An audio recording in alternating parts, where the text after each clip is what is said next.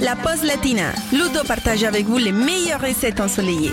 Si vous aimez les mélanges sucrés-salés et les saveurs exotiques, vous devriez apprécier notre recette du jour les amis, un porc au caramel et à l'ananas, un bon petit plat mijoté qu'on va retrouver par exemple à La Réunion ou à l'île Maurice. Alors, les ingrédients de cette recette pour environ 4 personnes, 500 g de porc, demandez au boucher des morceaux spécial sauté de porc, 200 g de poitrine de porc, un demi ananas, 4 gousses d'ail, 30 g de sucre en poudre, 30 centilitres de lait de coco, 5 centilitres de sauce gnoc mam, 3 cuillères à soupe d'huile et enfin un petit peu de poivre.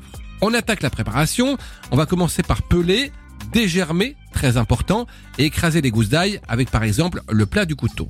Ensuite, on va ôter la peau de l'ananas et puis découper sa chair en petits cubes. On va couper les deux types de viande de porc en grosses lamelles ou en cubes. On va faire chauffer de l'huile dans une cocotte et dorer la viande sur toutes ses faces pendant environ 7 à 8 minutes.